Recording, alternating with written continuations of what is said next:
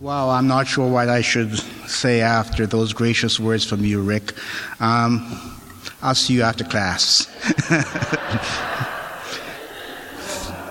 um, well, we, we, can deconstruct that later on. it's great to see so many of you here today. Really wonderful. What do you say to some of the people whom you have known for a year or more? Here are my final words to you. Topic is Facts matter, but they're not enough. For some of us, the question began in grade six, if you can go back to grade six. Why, miss, do I have to know this? I've been working with some teachers recently, and I keep on asking them, Why do you teach your kids prime numbers? And the answer is an empty set. They really don't know. I'm not blaming them. For others, it began in high school, around the grade 9 or the grade 10 level usually in the notorious math class. Why, sir, do I have to know this? What's the value of my knowing the binomial theorem? Not sure whether you can recall what the answer was or was not.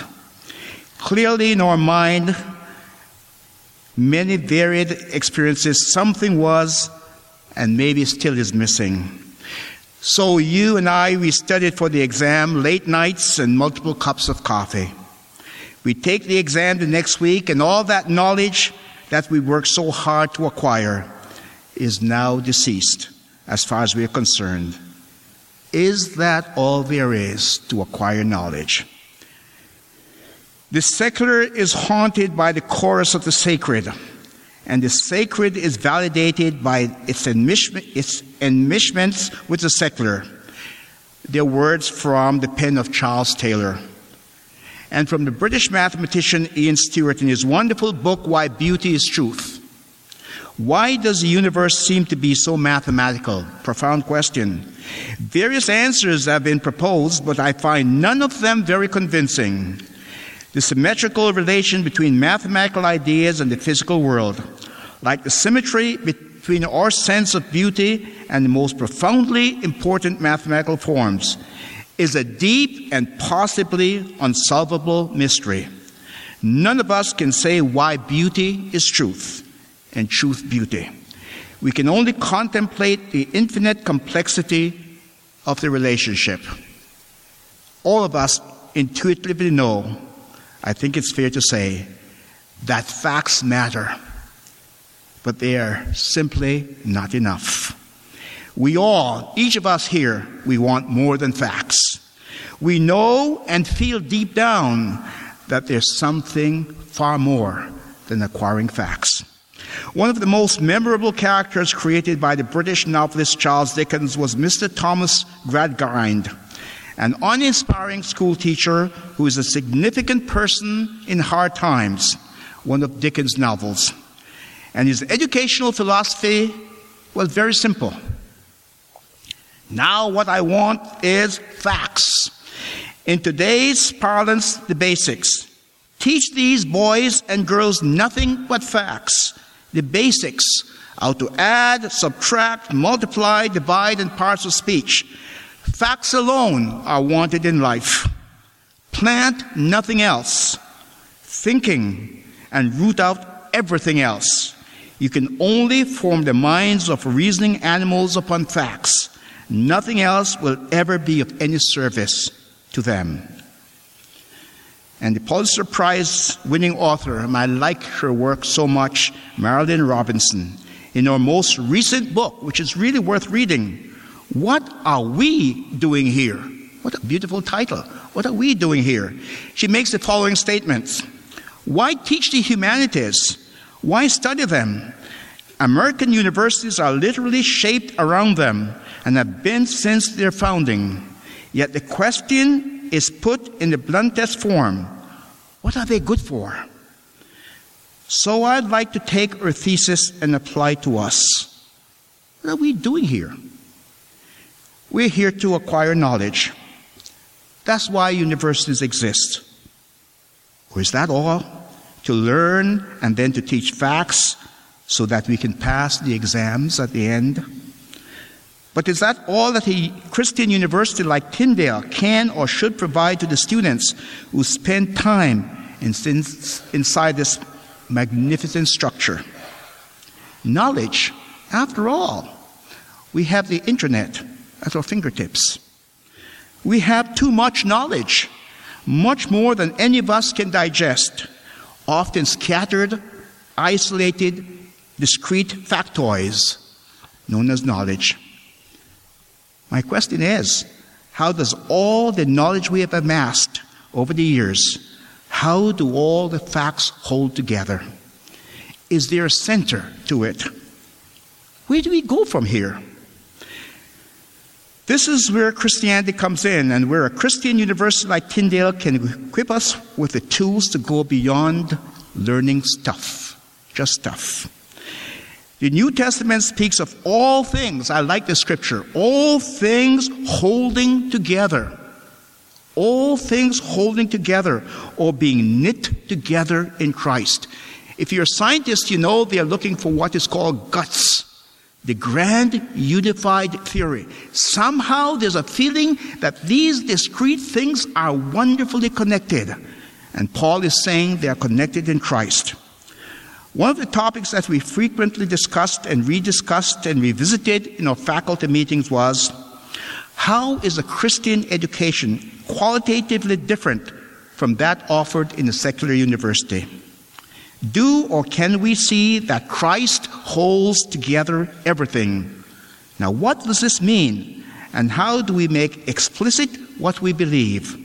That understanding and wisdom are vitally important. Wisdom has almost disappeared from our vocabulary. It's important to make sense of these two. This is a question that have challenged that has challenged me over the past few years. What are we teaching here or should be teaching? Just knowledge? Just knowledge? More stuff? Or are there zones of knowing which are far more powerful, meaningful, purposeful, and what God desires. I recently asked a group of Christian educators at a conference the question. I'd like you to think about the question. If Christ was your math teacher, how would he teach the subject? If Christ was your teacher, pastor, how would he teach the subject? How would he pastor on a Sunday morning? Would he still use parables? Would he make things somewhat tricky for us to understand? Would he force you and me to think critically and ask the why questions, as he did? I do not believe that in our faculty meetings fully resolve that question in our faculty meetings, but it's a topic of active discussion amongst Christian educators. May I be given permission to offer a few words on this topic? These ideas are not my own, but have come from discussing them with some of my dear, empowering friends and colleagues at Tyndale's, faculty, staff, and students, some deeply committed educators who have helped me formulate some positions. I'd like to personally thank Carla, Doug, Jane, Rick, Terry, and others, too many to mention, for the time we spent exploring the topic.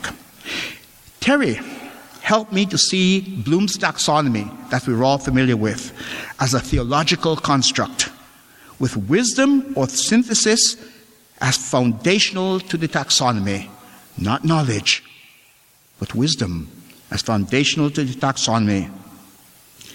What if we were to make wisdom the organizer? What if we were to change the paradigm and make understanding and wisdom the organizer and not knowledge? You know, I find it very instructive to read in the second chapter of Genesis, at the very start of the biblical narrative, the words, and these are from John Goldingay's New Translation of the First Testament. Just Genesis chapter 2, 17. That verse has always puzzled me. But from the good and bad knowledge tree you will not eat. It's a very strange verse. God is saying, from this tree of knowledge of good and evil, don't touch it. In his book, Genesis for Normal People, the theologians Peter Enns wrote and Jared Byas wrote, Why not eat from the tree of the knowledge of good and evil? What's wrong with eating the fruit from such a tree? Did we miss something here? Isn't that what every parent wishes for his or her child? Parents who worry about their teenagers, you know what we mean. Why does eating from a tree that gives you the knowledge of good and evil carry the death penalty? Worth thinking about. He went on to say, God did not command Adam and Eve not to eat of the tree of knowledge of good and evil because such knowledge is wrong. It is not that God does not ever want Adam and Eve to know good and evil. That is precisely what He does want from them. But they have to go about gaining such knowledge His way. I've been reflecting on that. Knowledge without wisdom is dangerous. Knowledge without wisdom is dangerous. This brings me back to a discussion with Terry regarding Bloom's taxonomy. He said Western European culture thinks of an Aristotelian framework as very sequential. You start with knowledge and you move up to understanding and finally to evaluation wisdom. But Terry pointed out that in the indigenous culture, the elders and parents use the reverse processing approach in teaching. First, they teach the reason for knowing. Wow. We talk about the wisdom of the elders. I think they've got it. They've got it. They go for wisdom and understanding first. What an organizer. They give the reasons for knowing first. Wisdom. This puts knowledge in the right place. As you begin or continue on your journey, and continue to explore the many options before you, please ask yourself when you teach a subject, what am I teaching? What am I teaching? Knowledge without a clear vision of why? If the students ask me, why do I have to know this? What do I say? Can I see that as a part of a bigger picture?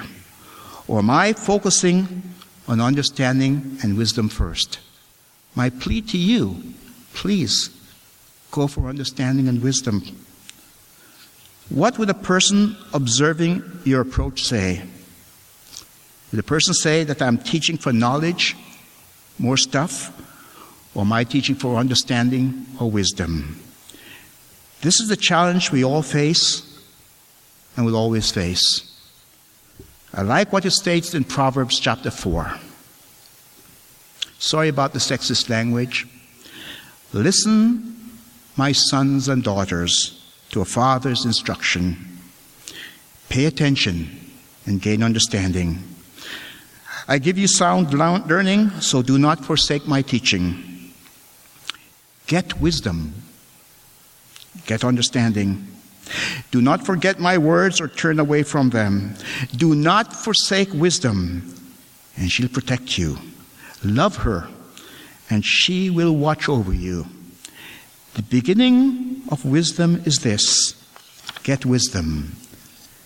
Though it costs all you have, get understanding. Cherish her, and she will exalt you. Embrace her, and she'll honor you. I'd like to close with a Celtic prayer, which is called Let Us Go Forth. In the goodness of our merciful Father, in the gentleness of our brother Jesus, in the radiance of the Holy Spirit, in the faith of the apostles, in the joyful praise of the angels, in the holiness of the saints, in the courage of the martyrs.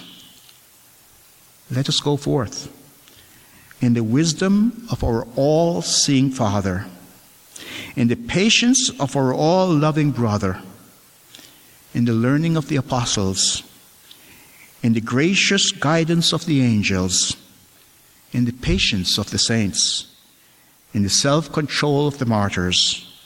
Such is the path of all servants of Christ, the path from death to eternal life. Amen.